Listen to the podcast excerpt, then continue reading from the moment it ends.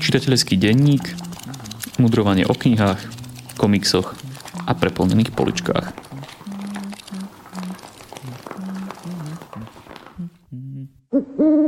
Vítajte pri počúvaní nášho 18. čitateľského denníka. Ja som Jakub a dnes je tu so mnou opäť Šimon. Ahoj Šimon. Zdravím ťa. Máme tu leto a nejaké tie výletíky a prestávky, oddych a tak ďalej. Stihol si už ty niečo takéto? Priamo oddychové nie, ale bol som na jednom tábore, kde som síce robil vedúceho, ale bola to taká zmena oproti mojej každodennej a každotýždňovej rutine, že som si tam paradoxne v istých ohľadoch oddychol. Ja som sa práve včera s svojou pani manželkou vrátil z Gdaňska, zo severa Poľska, ktoré vám veľmi odporúčam, pretože je tam kopec krásnych pamiatok a skvelých múzeí, napríklad Múzeum druhej svetovej vojny alebo Múzeum hnutia Solidarita, tak eh, to sa mi veľmi páčilo. Doniesol si nejaké knižky z Poľska?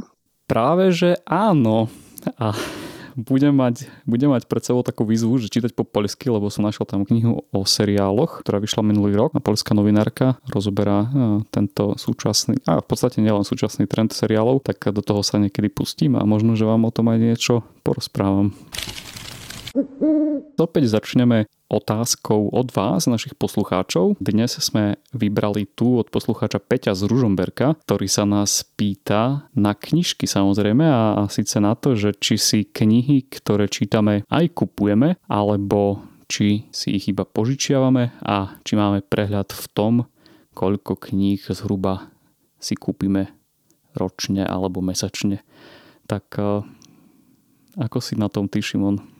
Drvivú väčšinu knih si požičiavam od známych alebo od teba, Jakub. Sa veľmi spolieham na tvoju knižnicu, ktorá je rádovo rozsiahlejšia ako moja zatiaľ. Ale občas si niečo kúpim. Väčšinou je to tak, že si napožičiavam knihy od rôznych ľudí a potom sa mi to tam tak kopí. Málo kedy je taká situácia, že by som musel nedostatok materiálu na čítanie riešiť nákupom. Ale nedávno som dostal darčekovú poukážku do Pantarej, tak som ju využil a kúpil som si dve knižky a jeden DR, ale celkovo knižky kúpujem málo. Občas si niečo objednám z The Book Depository. A možno preto mám taký dojem, možno je to iba nejaké kognitívne skreslenie. Keď kúpujem niečo cez internet, tak nemám pocit, že si kúpujem knižku, lebo nejdem fyzicky do knihkupectva, nedržím ju v rukách, nezaplatím za ňu kartou alebo peniazmi akože mechanicky. Takže keby som sa na tým asi nejako dôraznejšie zamyslel, tak asi by toho bolo viac, než mám pocit. Ale celkovo, celkovo mám taký dojem, že si knižky oveľa viac požičiavam, než kupujem. A prehľad, koľko toho mám, no netuším, neviem, málo.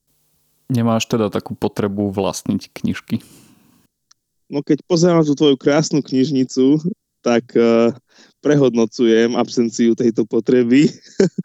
Ako bolo by, to, bolo by to pekné, ale ja mám skôr viac potrebu vždy pracovať a nejak spracovávať myšlienky a podnety. A toto mi knižky dávajú. A niektoré dobré knihy si rád, si rád kúpim, ale až taká výrazná potreba tie knihy mať u mňa nie je. Možno preto, že žijem v sociálnom prostredí, ktoré nie je tak čitateľsky zamerané ako ja, takže nemám ani potrebu tie knihy potom ďalej posúvať ľuďom a požičiavať a diskutovať s nimi. Možno keby som žil v inom prostredí, kde bolo nadšencov čítania viac a viac by sme to spolu zdieľali, tak by som viac rozmýšľal o tom, že knižky si kúpim, aby som ich mohol distribuovať ďalej. Ja som na tom presne opačne, že ja gro, gro kníh mám vlastných, teda dosť veľa kníh si aj kupujem, asi, asi moja manželka by povedala, že dosť veľa. Avšak keď som nad tým rozmýšľal, tak som zistil, že tento rok sa mi to tak nejak vyskladalo, že, že dosť veľa kníh som dostal. Dostal som aj veľa poukážok, keďže píšem aj knižný blog, ktorý mám prepojený s kontom na Martinuse, tak e, odtiaľ mám tiež občas nejaké, nejaké poukážky za, za písanie tých blogov. A, takže sa mi to tak tento rok vyskladalo, že som robil možno, že iba jednu objednávku. Vymyslel som si taký systém, aby som sa trošku ovládal, že mám v spálni takú dvojicu polic a povedal som si, že všetky nové knižky sa mi musia zmestiť maximálne tam. Nesmiem ich dávať nikde inde. Takže to je taký samoregulačný proces, že už keď vidím, že už tam je príliš veľa tých kníh, že už ich nemám kde dávať na tú čakaciu policu, tak už viem, že už by som nemal ďalšie objednávať a tak si ich postupne teda dávam, že čo prečítam, tak už ide do oficiálnej knižnice do obývačky a zvyšok je na čakacej listine a tam to čaká a snažím sa to nezaholcovať. A koľko kníh si kúpim ročne alebo tak, tak eh, myslím si, že je to zhruba takých, že 10 komiksov asi a možno 40 kníh, ale tak je, to nie je také, že si to kúpim všetko, ale že to dostanem na narodeniny, Vianoce, že mám nejaké poukážky a tak, že to ku mne príde. No. Ja mám zase takú tú celkom potrebu vlastniť knihy a dotýkať sa ich a počerk, počerkovať si. Preto si možno, že aj nerád knihy požičiavam, že iba vyslovene, keď je to nevyhnutné, lebo mám potrebu sa k ním vracať a ak sú dobré, tak ich aj takto hlbšie spracovávať. Ďakujeme ti, Peter, za ďalšiu otázku a posielame ti knihy od Petra Esterházyho Život slov a knihu Petra Nádasa Stav vecí, ktoré nám do súťaže venoval internetový časopis Platforma. A ak chcete aj vy vyhrať nejakú zaujímavú knižnú cenu, pošlite nám akúkoľvek otázku týkajúcu sa literatúry na náš e-mail info.kandelaber.sk na náš Facebook alebo kľudne aj nám osobne.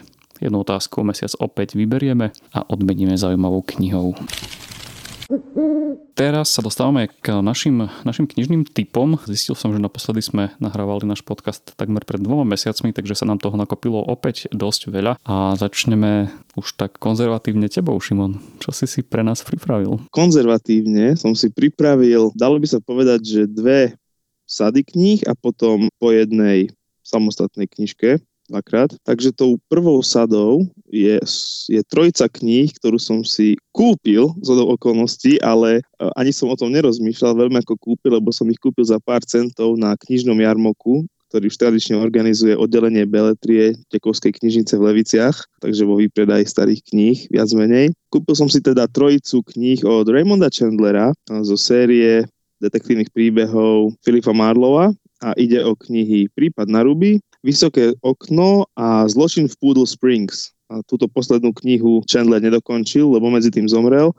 Dopísal ju za ňo Robert B. Parker. Takže je to trojica detektívnych príbehov. Závletka spočíva v hľadaní nejakej zmysnutej osoby alebo veci alebo vyšetrovanie nejakej vraždy a ako sa dej vyvíja, tak sa ten problém komplikuje, dejú sa ďalšie zločiny, miznú ďalší ľudia a tak ďalej. Ako je poctivým slovenským stredoškolákom známe, tak Raymond Chandler patrí k drsnej americkej škole detektívky. To znamená, že nastáva prechod v týchto detektívnych príbehoch od dôrazu na riešenie problému, zápletky a samostatné detektívne bádanie a skúmanie, ako to bolo napríklad úplne hardcore u Conana Doyla a u jeho Sherlocka Holmesa.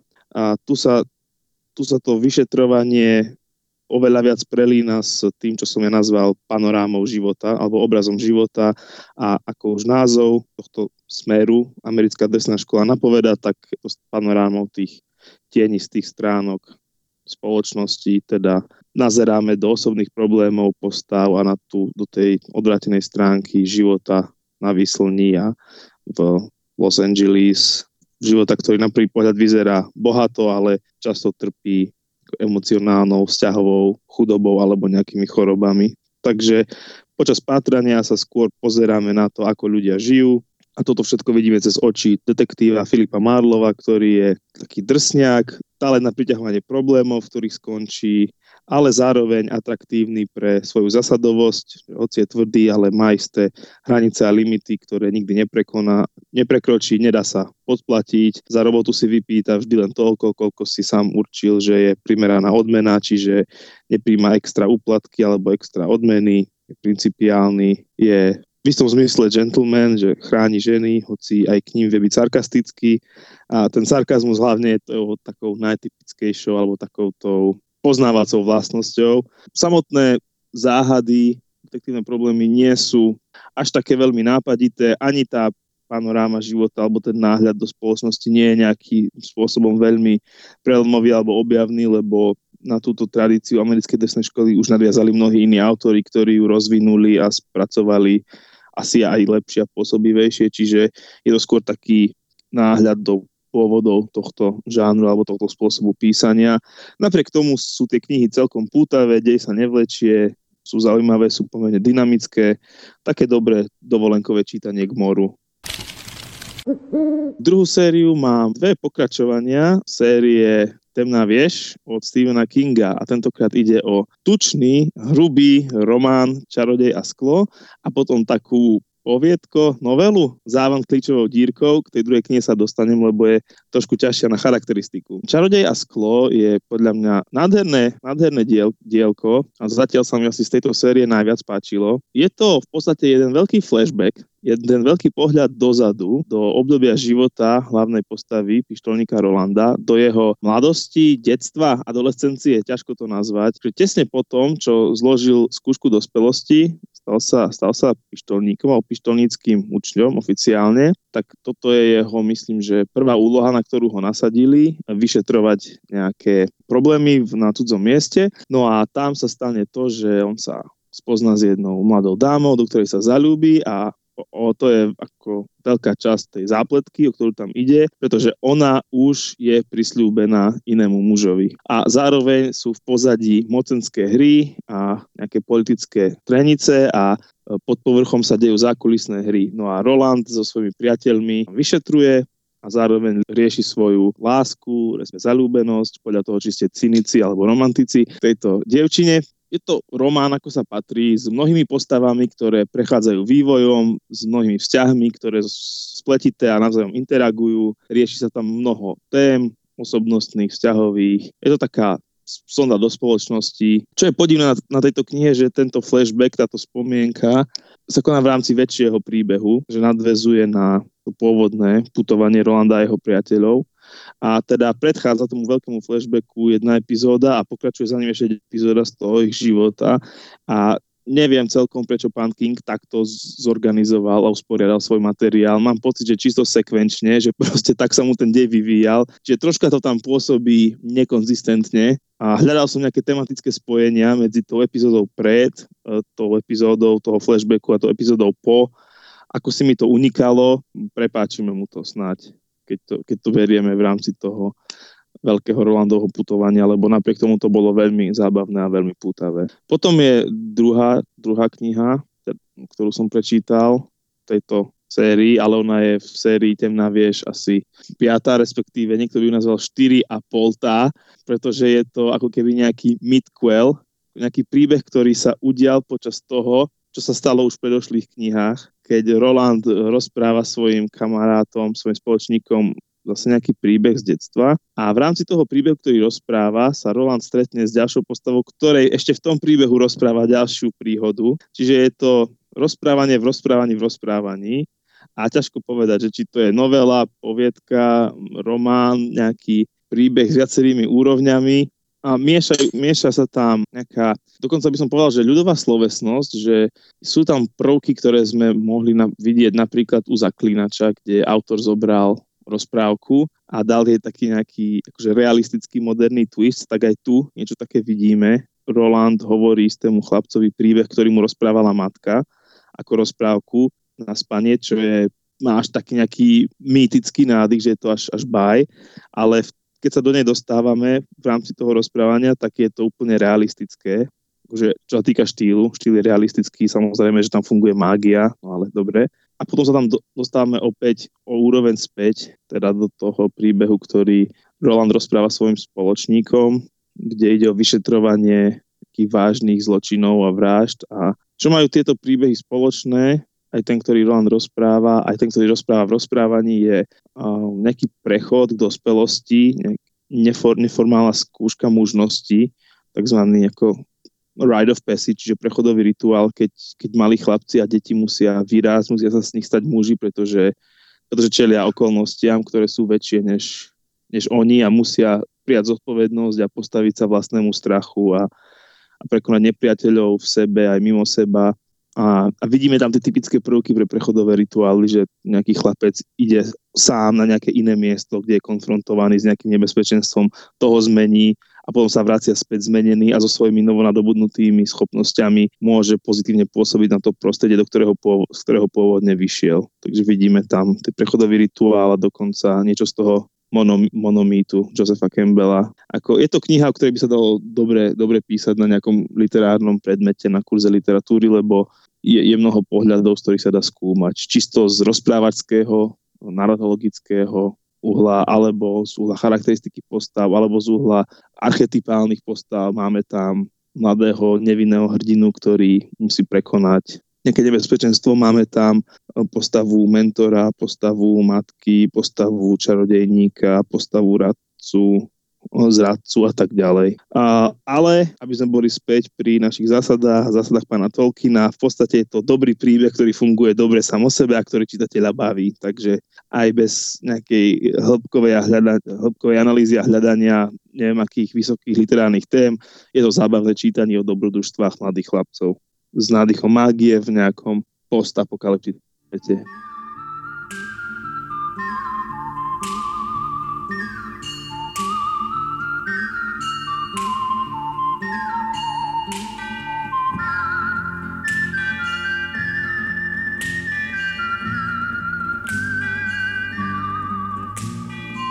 To boli dve série a ďalšia je samostatná kniha a to je knižka s názvom Jeden z nás, príbeh o Norsku od autorky, dúfam, že to správne vyslovím, Asne Zaerštát, neviem čítať norské mená. Je to príbeh o Andersovi Breivikovi, o masovom vrahovi z Norska. Je to kniha zo série Prekliatí reportéry, vydavateľstva Absint, čiže je to reportážna literatúra založená na, na skúmaní pôvodných, primárnych sekundárnych prameňov a mnohých rozhovorov s ľuďmi, čiže ide o literatúru faktu, to by sa dalo povedať, reportážnu, ale je napísaná veľmi príbehovým a pútavým štýlom, až, až by som povedal, že takým zdramatizovaným. Skúma život Andersa Breivika ešte spred jeho narodenia, že život jeho matky, otca a pomerov, z ktorých vzýšli a potom to, ako Anders Breivik vyrastal od jeho detstva cez adolescenciu, dospievanie až dospelosť, až po tie kritické udalosti, keď spáchal atentát v jednej vládnej budove a potom keď na ostrove Utoja zavraždil množstvo mladých norských ľudí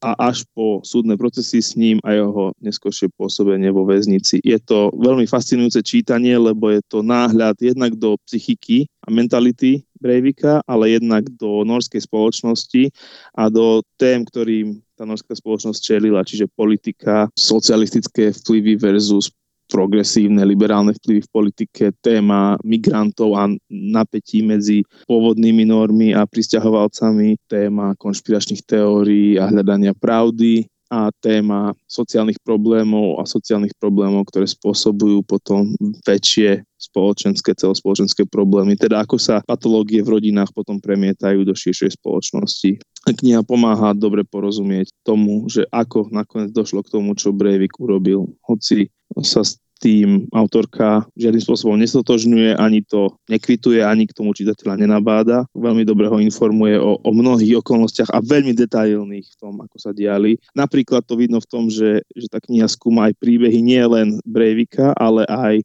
napríklad jeho obetí a rodín a blízkych jeho obetí. Chcem sa ťa opýtať takú vec, že keď už sme párkrát tu spomínali aj to vydavateľstvo Absinda, reportážnu literatúru, máš ty nejakú svoju takú, že obľúbenú tému alebo obľúbenú krajinu, ktorej sú venované tieto reportáže, lebo ja mám napríklad veľmi rád, veľmi ma zaujíma, veľmi ma zaujíma Severná Amerika a práve tieto severské krajiny a taktiež tak trochu aj Rusko, ale skôr z toho historického hľadiska obdobia socializmu. Máš ty niečo také, čo teba vlastne zaujíma? No ja reportážnu literatúru som začal tak viac čítať nedávno, takže asi nemám toho načítaného toľko, aby som mohol povedať, že práve táto téma. Ale z hľadiska skúmania histórie, politiky a kultúry, tak aj mne bola Severná Amerika vždy veľmi blízka a hlavne USA, história USA a ten priekopnícky život a tá v istom zmysle umelo vytvorená spoločnosť a umelo vytvorený štát a všetky tie, tie procesy, ktoré v ňom prebiehajú. Takže asi USA. No a na záver tu mám veľmi zaujímavú knižku, ktorá sa nazýva Prečo nechcem byť kresťan? Alebo o čom hovorím, keď hovorím o kresťanstve. A napísali ju dvaja mladí kazatelia a moji kamaráti, mohol by som povedať, alebo minimálne známi, neviem, či oni by sa označili za mojich kamarátov, Janči Máhrík a Španiel žijúci na Slovensku a pôsobiaci na Slovensku už nejaký čas, Jose Calvo Aguilar. Prečítam, čo sa píše oficiálnej anotácii tejto knihy, aby som vám približil, o čom je. Napriek tomu, že sa dnes o kresťanstve v spoločnosti hovorí mnoho, len veľmi málo z toho má čo do činenia s jeho pravdivou verziou. Aj to je jedným z dôvodov, prečo sa dnes čím ďalej, tým viac ľudí od kresťanstva dištancuje. No čo ak, hoci je kritika istej verzie kresťanstva nutná, celkový odchod od neho nutný nie je?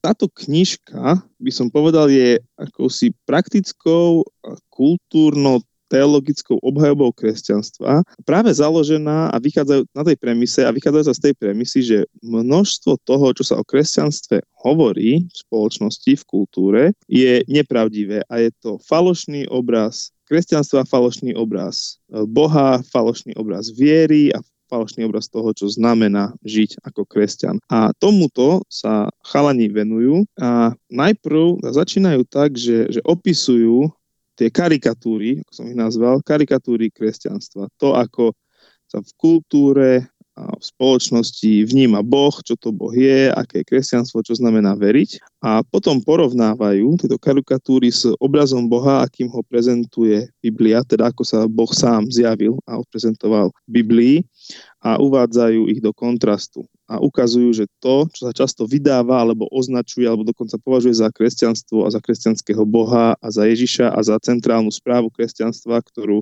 my kresťania voláme evanielium, že to je niečo úplne iné, ako sa o tom hovorí často vo verejnom diskurze. Kniha je napísaná veľmi prístupným štýlom, teda nie je to nejaká ťažká teologická publikácia, nejaká apologetika plná vážnych, komplikovaných termínov a odkazov a, narážok a, a množstva nutnej sekundárnej literatúry, ale je to veľmi dnešným človekom a prístupne napísaná napísaná správa. Argumenty a obrazy, čo chalani prezentujú, nie sú také povrchné, nie sú naivné, nie sú prvoplánové, ale vidno, že chalani sa veľa zaujímajú a že majú načítané. Majú načítané veľa sekundárnej literatúry, veľa veľa kníh o teológii, o kultúre, o interakcii kresťanstva, teológie a kultúry, čiže, čiže oni vychádzajú z dobrých premyslených poznatkov a používajú aj výbornú argumentáciu a výbornú logiku. Spomeniem len príklad, ktorý mne zarezonoval najviac z celej knihy. Často sa deje to, že ľudia majú nejakú skreslenú predstavu kresťanstva a Boha, ktorú im naordinovalo, naordinovala církev, alebo farár, alebo rodičia, alebo babka. A oni časom zistia, že to tak úplne nie je, že Boh taký nie je, kresťanstvo nie je také a a automaticky dojdu k záveru, že no tak keď to nie je takto, tak kresťanstvo musí byť falošné, musí byť nepravda, musím ho opustiť. No a tu Janči a Jose oponujú, že no dobre, ale ako vieš, že opúšťaš túto falošnú verziu kresťanstva k niečomu, čo je pravdivé? To, že opúšťaš niečo falošné, ešte neznamená, že automaticky ideš k niečomu pravdivému. Čo ak to, k čomu ideš, teda k agnosticizmu, ateizmu a podobne, je rovnako zradné, rovnako falošné ako tá falošná predstava kresťanstva, ktorú si opustil to len príklad akože dobrej práce s logikou, s argumentáciou a s myšlienkami, ktorej je táto knižka plná. Za čo knihu veľmi chválim sú, sú ilustrácie a príklady, ktoré sú z bežného života, z popkultúry, alebo nechcem povedať, že z ľudovej slovesnosti, ale zo, zo, slovenskej, zo slovenskej histórie. No ideálny, ideálny výraz je asi z každodenného života, ktoré veľmi dobre ilustrujú to, čo by niekto možno povedal, že teologické princípy, ale tu chalani podľa mňa robia veľmi dobrú prácu v tom, že ukazujú, že, že kresťanstvo a viera, že, že oni sú v podstate jednoduché. Len im treba správne porozumieť a treba sa zbaviť a odbúrať tie falošné predstavy o kresťanskom Bohu a o kresťanstve. A myslím, že kniha má celkom dobrý dizajn grafický, peknú obálku, čo by si ty ako grafický dizajner ocenil. Janči a Jose taktiež majú svoj podcast, vlastne týmto, týmto začali svoj prienik na slovenskú kultúrnu scénu, ktorý sa volá Zabudnuté cesty, a kde rozberajú rôzne témy a kde si pozývajú aj hosti, tak môžete si ich nájsť a môžete ich aj takto počúvať a sledovať. Ešte možno, aby som bol objektívny, tak ako spomeniem veci, ktoré sa mi na knihe nepozdávali, chalani, neberte to osobne, je to kritika tejto knihy, nie vás dvoch. Pomene na, na 200 stranovú knihu, dajme tomu, že populárne naučnú, akože gigantický e, poznámkový aparát, 416 poznámok a odkazov, ktoré ani nie sú napísané pod čiarou, ale sú napísané v závere odkazy v závere knihy sa píšu v nejakých akademických alebo vedeckých publikáciách. V takýchto publikáciách, keď sa to píše bežnému čitateľovi pre bežnú potrebu, tak sa to myslím, že robí väčšinou pod čiarou, aby sa to dalo hneď dohľadať. A niektoré tie otázky, tie poznámky sú také, povedal by som, že sú to len také že sú zbytočné, že sú to len také nejaké vtípky, kde si chalani prihrávajú jeden druhému, alebo robia joky, čo ako mne osobne veľmi neimponujú. Možno čitateľovi s iným vkusom pri, budú pripadať zábavné, mne teda zábavné nepripadali a aby som si pretáčal na záver knihy, aby som si pozrel nejaký pokus o vtip, no tak to naozaj nemusím, ďakujem pekne. A trošku mám problém s jednou kapitolou, kde chalani rozoberajú mne veľmi blízku tému a to je o tom, že, že o čom je kresťanstvo, či je to o živote na tomto svete, alebo je to o živote pre svet, ktorý má prísť pre väčnosť. A myslím, že sa tam oni pokúšajú o veľmi dobrú vec a vysvetľujú, že, že neexistuje rozdiel medzi duchovným a neduchovným v tom zmysle, že duchovné je niečo nehmatateľné, abstraktné, pocitovo, myšlienkové a neduchovné je to hmotné, fyzické, ale hovoria, že svet, ktorý Boh stvoril, stvoril komplexne, čiže aj fyzicky, aj, aj nefyzicky, čiže materiálny, materiálny aj nemateriálny a hovoria, že, že náboženstvo, kresťanstvo sa do veľkej miery týka aj toho fyzického hmotného sveta a že veci ako dať si dobrý hamburger hamburger nie sú neduchovné, alebo sú fyzické. To je akože veľmi dobrá snaha, len im tam trošku podľa mňa uniká no, ten dôraz na to, že o čo v kresťanstve ide. Ale ako to, to nekazí môj celkovo veľmi pozitívny dojem z tejto knihy. Čiže stále ju vrele odporúčam. Ako každú dobrú knihu, čítajte ju s vlastným kritickým myslením. Ja začnem dnes komiksovo. Mám tu klasiku, žánrovú klasiku, ktorá sa nedá kúpiť kompletne, lebo časť z nej je už vypredaná a ide o Bažináča od autora Alana Múra. Napol človek, napol kitka. A takto som odpovedal svojej pani manželke na otázku, že ktože je ten bažináč. A aj keď to nesedí úplne presne, dvojmetrový zelený obor tvorený koreňmi, listami a konármi stromov naozaj na prvý pohľad pripomína mix flóry a nejakého humanoida, enta a človeka. Za jeho popularitou stojí práve legendárny Alan Moore. Na prelome 80. a 90. rokov si totiž vyčerpaný americký komiks vypožičal z Británie viacerých scenáristov, okrem iných aj práve tohto zamračeného bradatého exota, rypajúceho sa v histórii, klasickej literatúre a pofidernom okultizme. A ešte predtým, než napísal kultových strážcov, či Watchmenov, oživil Bažináča. Postavu vedca Aleka Holanda, ktorý sa vďaka skazenému experimentu v laboratóriu zmení na chodiacu záhradku. Jeho príbeh síce čiastočne pracuje s klasickými dobovými antagonistami, ale Moore už v tomto svojom rannom scenári pridáva ďalšie a ďalšie roviny, nezvyčajné pre mainstreamový komiks tej doby. Pridáva tam poéziu, cituje texty piesní, je tam hlbanie nad prírodou a nejednoznačnosť postav. Najsilnejším motivom tohto prvého zväzku sa ale stáva bažinačovo hľadanie seba samého. Som človek alebo som rastlina? Netvor alebo ľudská bytosť? Vidieť hlavnú postavu zvierať v náručí svoju vlastnú kostru bolo celkom dojímavé. Nemusíte sa však báť, dôjde aj na bitky s monštrami, záchranu krásnej ženy a vizuálne citovanie starých hororových filmov. Kresba Stevena Biseta je už síce dosť zastaraná, rovnako aj prudko krikľavé farby, ktorým je tento komik skolorovaný. Formy panelov však experimentujú na každej strane a to hlavné, príbeh a scenár funguje aj po tých rokoch výborne. Tak ako aj pri starších filmoch, ktorých už triky síce nesplňajú súčasné štandardy, ale postavy majú ešte stále čo povedať a nespoliehajú sa len na nejaké prchavé lacné pozlatka. Takže právom označujem Bažináča za komiksovú klasiku a budem sa snažiť niekde po antikvariátoch vyňúrať jeho ďalšie diely. Poďme ďalej k útlejšej knižke, ktorou je Bílá nemoc od Karla Čapka, fenomenálneho českého autora. Cestou domov z pražského koncertu Iron Maiden sa dá stihnúť veľa vecí vo vlaku, objednať si makový koláčik, popočúvať nahromadené podcasty, alebo si prečítať divadelnú hru. Divadelnú hru o vojne, pandémii, diktatorských režimoch a ľudskej naivite či zlobe. Bilá nemoc začína priam Shakespeareovsky, rozhovorom troch malomocných. Neznáma choroba, napadajúca ľudí po 30 sa totiž z Číny rozšírila do celého sveta a začína ohrozovať už aj Európu. Ako uniknúť pred bielými škornami a postupným rozpadom celého tela? Na scénu nášho príbehu prichádza neznámy lekár Galen, ktorý tvrdí, že práve on má odpoveď na túto otázku. Plánuje však svojim tajným liekom liečiť iba chudobných. Až do chvíle, kým sa mocní tohto sveta navždy nezaviažu zložením zbraní a ukončením všetkých vojen. To sa však samozrejme nepáči Maršálovi, vodcovi Galenovej krajiny, ktorý sa rozhodol zautočiť na susedný mini štát. Čapek touto divadelnou hrou reagoval na blížiacu sa hrozbu druhej svetovej vojny, ale opäť sa ukázal aj ako nadčasový autor. COVID, ruský vpad na Ukrajinu, dezinformácie, ľudská hlúposť a závisť. Pri čítaní tejto hry som žásol, aké je aktuálna. Vychutnajte si ju niekedy večer na miesto jednej časti Stranger Things a nebudete určite ľutovať.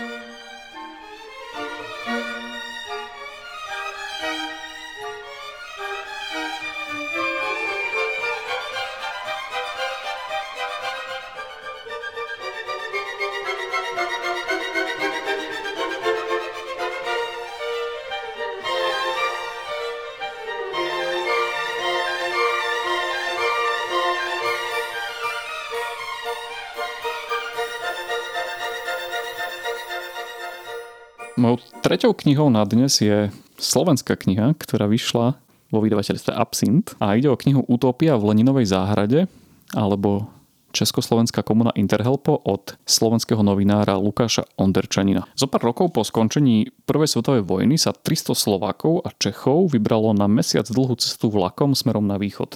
Okraj Sovietskeho zväzu, hraničiaci s Čínou, bol pre týchto nezamestnaných robotníkov vidinou raja, ktorá čaká len a len na ich pracovité ruky. Do dnešného Biškeku tak prišla skupina ľudí s cieľom založiť družstvo Interhelpo, prvú československú komúnu.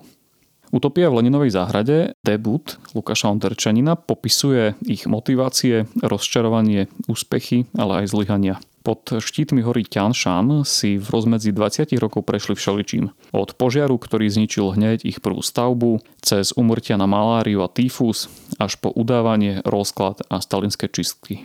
Autor celý tento proces takmer vôbec nekomentuje, necháva radšej priestor pamätníkom.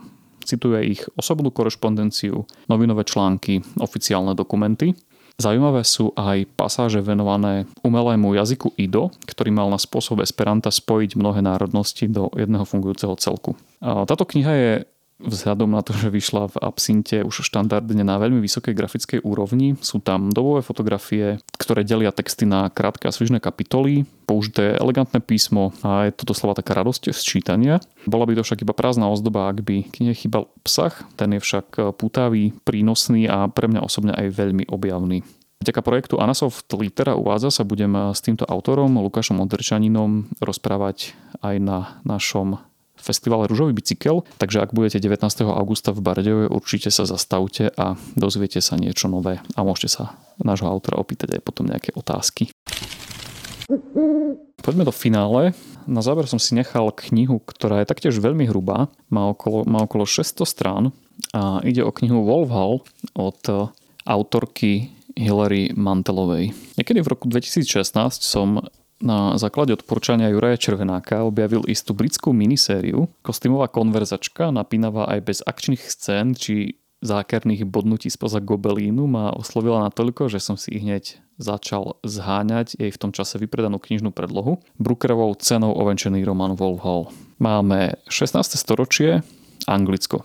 Kráľ Henrich VIII nemá ani po 20 rokoch manželstva s Katarínou Aragonskou mužského podomka preto sa snaží tento problém s následníctvom, ktorý destabilizuje krajinu, vyriešiť anulovaním svojho sobáša. Rím je samozrejme proti, rovnako aj časť duchovenstva či anglickej šľachty. No a presne v tomto okamihu prichádza na kráľovský dvor Thomas Cromwell. Neurodzený syn kováča, cestovateľ, obchodník a sčítaný intrigán skúsený v pouličných bitkách. A stane sa z neho kráľovský pobočník. Ako urobiť z Anny Bolejnovej kráľovnu? a ako zmeniť smerovanie celého Anglicka. To je práca práve pre tohto nenápadného muža v tmavom oblečení, ktorý sa vynára z pozadia. Wolf Hall je historický román, ktorému sa úspešne darí nahliadnúť nielen na nejaké fyzické dobové reálie, ktoré mám tak rád, ale aj priamo do hlav a zmýšľania postav studorovského Anglicka. Stredovek a čas vojen sa rýchlo mení na renesanciu, dobu obchodu a zámorských objavov. Lutherovej reformácie a znovu objavenia Wycliffových spisov. Dobu, keď bankovníctvo a nie hrubá sila určuje beh dejín. Mantelova píše dynamicky aj bez znázornenia akčných pasáží, v tom je podobná už spomínanej seriálovej adaptácii a používa pritom zaujímavú formálnu hráčku, s ktorou som sa doposiaľ ešte nikde inde nestretol. A síce, že zlučuje dialógy do jednoliatých odstavcov bez členenia a použitia úvodzoviek. Keď som si na to počase zvykol, vtiahlo ma to viac do hlavy kráľovského pobočníka a to si veľmi cením. Táto kniha je prvým dielom trilógie, tak e, ju hodnotím veľmi kladne zatiaľ, uvidíme, čo prinesú ďalšie diely a pokývkávam uznanlivo hlavou, pokiaľ ju teda ešte mám. Mm-hmm. Dobrá náražka. Ako je to s, s hĺbkou postav? Dobrý, zlý? Ako to tam rieši? podáva nám autorka vyslovene nejaký aj nepriamy hodnotiaci záver, že toto je dobrá postava tejto fandite, alebo nie? Tým, že vlastne celý dej je rozprávaný skrz pohľad e, Tomasa Cromwella, on nám ten príbeh v podstate rozpráva, alebo ako keby ho pozorujeme jeho očami, častokrát vidíme jeho myšlienky, tak skrz neho vnímame tie charaktery postav, aké sú. Ale čo je tam také, nechcem povedať, že zákerné, ale hmm, musel som si dávať veľký pozor pri čítaní tohto románu v zmysle, že dosť veľa záleží na dialogoch a na tom, čo postavy nepovedia a autorka rôzne ako keby tie závery, to na čo sa pýta, že, že či je nejaká postava mm, vykreslená pozitívne, negatívne, tak ona to tam nepíše tak polopatisticky. A to sa mi veľmi páčilo, aj keď to bolo veľmi náročné na čítanie, že prečítal som si nejaký dialog a bola tam možno, že jedna veta alebo slovné spojenie, ktoré ak by som nedával pozor, aby mi to ušlo, tak by mi ušla celá pointa toho rozhovoru, alebo sa to tam vyslovene nespraví nejaký záver pre spiaceho čitateľa. A, a presne to výborne navodzuje tú atmosféru tých nejakých dvorských intríg a spojenectiev a neviem čoho všetkého. Keď, neviem, že bola tam scéna, keď nejaká slobodná žena utekala po schodoch a ukázala hlavnej postave v úvodzovkách nechtiac členok, tak to vlastne už bolo niečo, že ona je vlastne signalizuje, že ja som slobodná a potreboval by som nejakého manžela, ktorý má vplyv a tak ďalej a tak ďalej. A to sú všetko také detaily, ktoré občas ona tam akože vytiahne, ale väčšinou musí čitateľ dávať veľký pozor na to, aby mu to celé sa nerozpadlo, lebo tento román, ak k nemu ide čitateľ s tým, že mám tu historický román, tak určite bude plný nejakých akčných pasáží a bytiek a neviem čoho, tak presne to tam nie je. Ak sa tam aj niečo také stalo, tak je to tam len popísané e, popísané v pozadí, že sa to, sa to udialo, vôbec to nie je rozpisované, čiže je to fakt, že o konverzácii, o tom, že sa ten svet nejak mení, prichádza nová doba. Je tam veľmi pekná pasáž, keď on vysvetľuje jednému mladíkovi, že už nie je pušný prach a guľky, ale peniaze, ktoré zaplatia ten pušný prach guľky a strelcov vládnu svetom už nie veľká armáda, ale dlžobný úpis a už nie opevnené hrady, ale lode, ktoré idú objavovať nové územia a prinašajú tovar, sú dôležité. To je jeden rozmer. Ďalší rozmer je vlastne ten príchod Lutrovej reformácie a aj seriál to veľmi pekne vykresľuje tú tú zmenu, ktorú zažívali ľudia, ktorí si zrazu prvýkrát mohli prečítať Bibliu v svojom rodnom jazyku a zistili, že je to úplne niečo iné, než, než si mysleli, čom boli vychovávaní a, a to prináša tie obrovské zmeny. Čiže nie sila, ale slovo. Toto je teda koniec nášho 18. čitateľského denníka. Ak sa vám páči, čo robíme, budeme naozaj radi, ak nás podporíte, či už prostredníctvom portálu Darujme.sk, alebo aj sdielaním tohto podcastu na sociálnych sieťach. Nech sa dobré knihy šíria medzi ľudí a určite nás aj poteší, ak nás bude počúvať čoraz viac a viac čitateľov. Na jeseň ešte chystáme taký malý podcastový špeciál, ktorý chceme venovať pánovi prstenov. Ďakujeme za všetkých, ktorí nám napísali, že ho chcú naozaj počuť. Budeme sa snažiť v ňom reagovať aj na najnovší seriál, ktorý bude mať premiéru na, na streame Amazon Prime. Nemáme od toho veľké očakávania, ale možno budeme príjemne prekvapení. Čítajte teda dobré knihy aj počas zvýšku tohto leta. Zastavte sa na našom rúžovom bicykli, kde budeme 19. a 20. augusta diskutovať s finalistami súťaže Anasoft Litera a majte sa fajn. Toto bol podcast občianského združenia Kandeláber. Viac o nás nájdete na www.kandelaber.sk Škoda, že nebudem na tom rúžovom bicykli. Akurát vtedy my máme náš mládežnícky výlet. Tento rok bude dosť literárny, lebo jednak príde ten Onderčanin, čo písal o tom, o tom, o tej utopii a potom ešte prídu ďalší dvaja autory. Richard Pupala a Marek Vadas takí poviedkári, veľmi, veľmi dobré poviedky, teraz som ich vlastne na dovolenke čítal, tak bude s nimi, bude s nimi snáď aj dobrá diskusia. Bude aj filmová prednáška o, o filmoch, ktoré zobrazujú nejak prírodu a boj človeka s prírodou. A potom hudba a divadlo a pre deti nejaký program, workshopy. Máš nejaký workshop aj ty? Uh, nie, nie, nie. Ja budem moderovať tie diskusie všetky. Tak uh, to už je. Nie, máme tam workshop taký handmade, a potom e, opravu bicyklov, že prídeš na festival na bicykli, tak e, ti ho technik skontroluje, e, opraví, vymení, keď niečo treba